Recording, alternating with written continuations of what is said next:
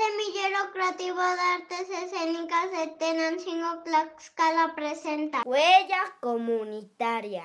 He conocido a muchas personas muy interesantes aquí. Un día llegó una señora llamada Sandra y le contó algo que hasta la vi impresionada cuando nos los dijo. Que se le acercó ella pidiéndole ayuda. Me llamo Sandra, también vivo en Tenancingo y hoy quiero contarles algo que me pasó. Yo no sé nada, no me gusta meterme en chismes. ¿Robó? ¿Cuándo? En el molino, las señoras andan diciendo que hay que tener mucho cuidado con él. La verdad no se vale. Uno aquí en su trabajo. ¿Qué culpa de que nos toque ver cosas que no queremos ver? También dice mi mamá que Sandra llamó a la policía. Les voy a contar a ustedes, nada más a ustedes, que yo sí escuché algo, pero me quedé calladito para que no luego salgan con que tuve que ver y hasta el bote vaya yo a dar. Hemos reunido el mayor número de pruebas del robo y ya hicimos la denuncia. Ya nos llegó la notificación de que investiguemos el robo de Doña Sandra. Por cierto, yo soy el teniente primero Javier, con placa número 291832. Yo no sé nada, no sé por qué me meten en estos chismes. ¿Pruebas dactilares? ¿Qué? ¿Te vas a poner a revisar mis tijeras o los peinadores? Tiene usted, señorita Paulina García, derecho de guardar silencio. Vecina, por ahí baje mi cortina y llámele a doña Sandra, que estos ya me llevan al bote. Si quieres saber cómo los niños y niñas del semillero creativo de Tenancingo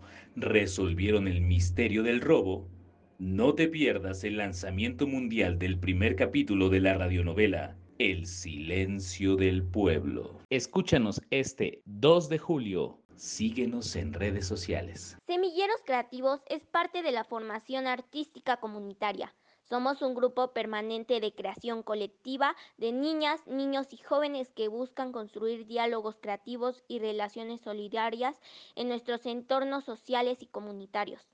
Cultura Comunitaria, Secretaría de Cultura, Gobierno de México. Este programa es público, ajeno a cualquier partido político. Queda prohibido el uso para fines distintos a los establecidos en el programa.